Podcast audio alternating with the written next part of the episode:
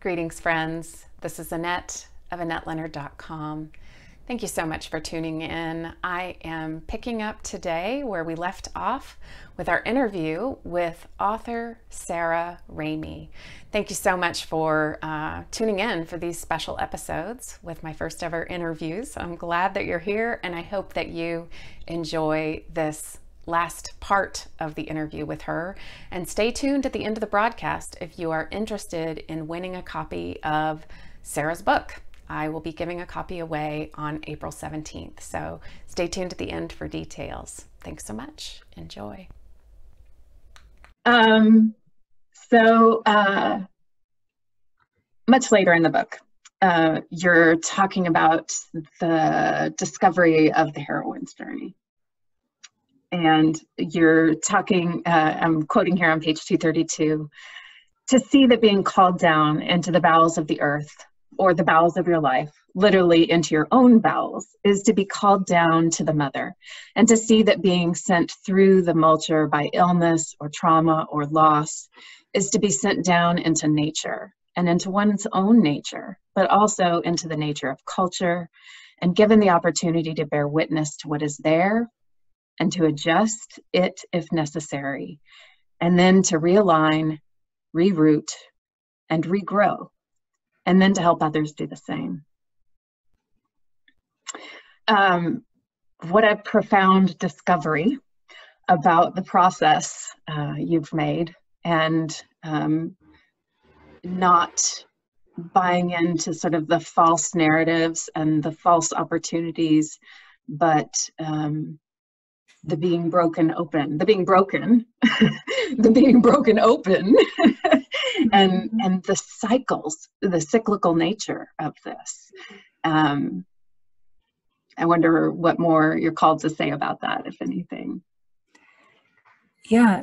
So for me, that part of the book is about when because I had been working this book for a while and I had like very, very consciously modeled a lot of it on the hero's journey, which is like, you know, what everybody does, I think, consciously or unconsciously. And it's because it's just so ingrained in our culture. Literally, screenwriters keep Joseph Campbell's book on their desk as they're working on their, you know, big Marvel movies, etc. They they look to that to to consciously make uh, good storytelling. And so I think we really learn how to emulate that in our own lives. And so and and you get a lot of that messaging in the illness world that's like you got to battle your illness and you got to be a wellness warrior and like all this stuff. And uh, which I, there is value to that like because it, it can be kind of strengthening. But at this point in my own journey it was when i had been like battling for a long time and i uh, I, I did this uh, treatment that caused like a major chronic fatigue syndrome crash, like the kind where you're just, I mean, completely uh, can't sit up. My mom had to, you know, spoon soup into my mouth. I mean, it was just horrific. And it really was then that I was like, this is not the hero's journey. like, this is not what is happening. I have been trying to slay this illness. At that point, it had been a decade. And it was just obvious that I was, uh, if if that's what I was trying to do, I was going to fail, and I had failed, and I was like, that that can't be it. it can't be that I, I am a, a, failure on the hero, hero's journey. It's that's I don't accept this, and so that I did start to look into really slowly uh, as I got a little bit better into if there were like other myths or stories or things like that, and it finally occurred to me like, oh, I should just look for the heroine's journey. Like maybe there's some sort of counterpart to this.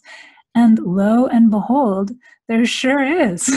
like, and it's this huge story that exists in so many different cultures, just like the hero's journey. It, it is it's the same thing. It repeats. It's because it's the, the other major story of life is the story of trauma and loss and grief and illness and all the horrible things that happen and needing to have a way to understand that in a way that it is useful to you and useful to the people around you and not just a story of sadness and tragedy. And because that that is not enough for it to just tell like a poignant sad story. I think that because there is so much that like that passage that you just read it's about like trauma it is shattering but what it also does is it it breaks you open and allows you to see things that you could not see when you were quote whole. And that is certainly my experience and the experience of like everyone i know that goes through some major traumatic experience. Not that it always turns out really well. It's just that it does it forces you to look at um, the the reality of things in a way that you can really kind of ignore when you're like well and just going about life above ground and everything is fine thinking you're in control. Yeah exactly. And you just can kind of ignore it. it it like the the thing that i think is like the most classic symptom of like no underworld experience is like because i used to work for obama and after Obama was elected, all everybody being like, "Oh, I think we live in a post-race society," and I was like, "What are you talking about?" Like, that, but it was this real desire for people to just look at this very heroic figure um, had succeeded and had like you know slain the dragon of racism and it was dead. That's just the way they wanted to think about it. But of course that's not true at all. And in the root system, in the underworld, underground, there is still all of these, as we now see, horrific festering problems that I, I do think, like, so, so for me, our, our, our current political situation has been like a classic heroine's journey, like crack in the earth opens up through a major political drama, and down we all go into having to look at what's wrong and that really has been to me what like has dominated the last four years. I mean i don't want to get into politics too much but i mean that i feel like is a very good example of like a horrible thing that happened but that has also allowed all of us to really look at what's really going on um, in the root system of the culture and that i think we probably wouldn't have looked at without um, things really coming apart in such a profound way. Yeah. Mm-hmm. yeah. Yeah yeah, thank you for that. Um, so uh, the, I want to see if I can just grab this quote.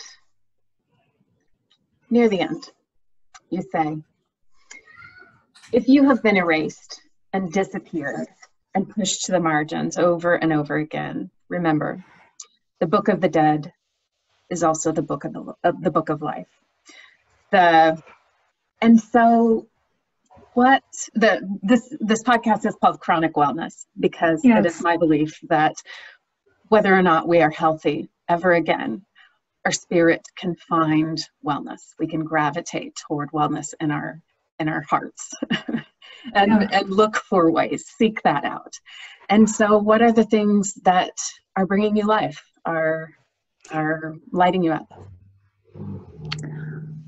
well in this time of uh, extended quarantine, I, I, lit- I literally just recently got well enough to like go back out into the world.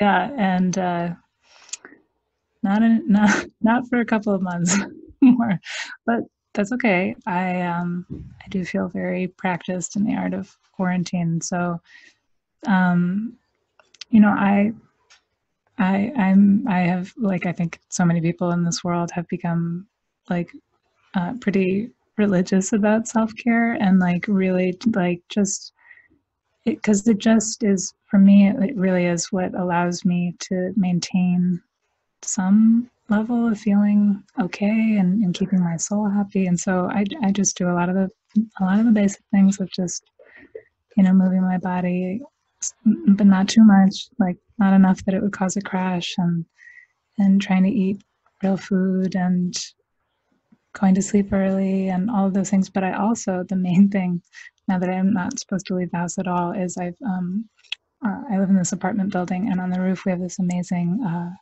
community garden and so I have this huge container garden like it's really big and it's the kind of thing that like a, while, a couple months ago when I was starting to buy seeds, they were like, "Oh, you're not going to want to do that. You're going to overdo it, and you're not going to have time." it's like just last week I said, like, mm, I think I do have the time. what did you plant? What did you plant? Oh my God, what didn't I? I've got, so there's a, a, big flower garden. So there's like zinnias and cosmos and delphinium and lupines and lupins, lupines Either. and larkspur and uh, um, marigolds and some other things. Then a big herb garden and then some uh, vegetables as well. How magical. Good for you. So tilling the soil in your heart, in your soul, and up on the roof. exactly. Yeah. I, I, have to say, really, gardening is one of those things that if somebody else had said it to me, like, mm, this is a great way to like, you know, feel better or lift your mood, I would have been like, yeah, yeah, yeah, yeah. But man, it really is. Grandmothers I, knew it, right? I know. Yeah. I just yesterday, you know, we really are in this very difficult time right now and yesterday was was a tough one for me and i was having a rough day and i just went upstairs and i just you know it's all dirt right now it's not like anything is even like sprouting it's just it's just buckets of dirt but i played around in the dirt i pulled up some old plants put some dirt in the pots i felt so much i was uh. restored it was so that that's been really good to remember that that um that bringing other things to life is an excellent way to bring yourself to life. well said. Oh, Sarah Ramey, what a gift this time with you has been. Everybody, I want you to know about her book, The Lady's Handbook for Her Mysterious Illness go get your copy. I mean, bookstores are closed right now, so you know, get online and get your copy. And if you want to win a free copy of this book, get on my social and you'll see instructions. I am giving this away on April 17th. So you have until then to tweet myself, tweet her. You'll see the instructions on my social to win a copy of this book and you're gonna want one. So thank you so much for this time with me. I'm so pleased. So much. This is so nice. I really appreciate it. It's so great to meet you. And, you as well. Yeah. You as well. And until we're together again, folks, thanks for spending some time this way and be well.